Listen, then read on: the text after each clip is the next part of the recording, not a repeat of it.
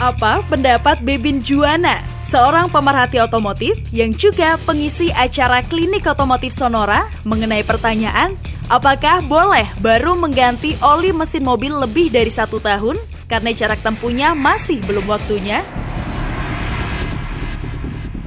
Saya tidak rekomend sama sekali.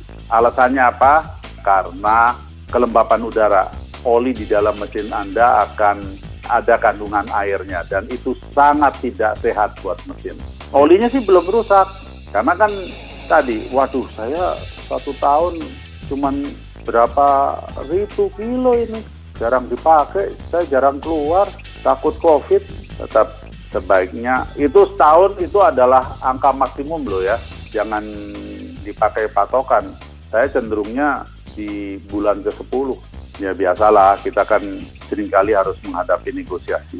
Klinik Otomotif Sonora bersama Dewi Juwana. Anda akan dapatkan juga beragam informasi dan tips praktis perawatan kendaraan Anda. Tayang setiap Sabtu pukul 10 hingga 12 siang. Hanya di Radio Sonora, Kompas Gramedia Radio Network.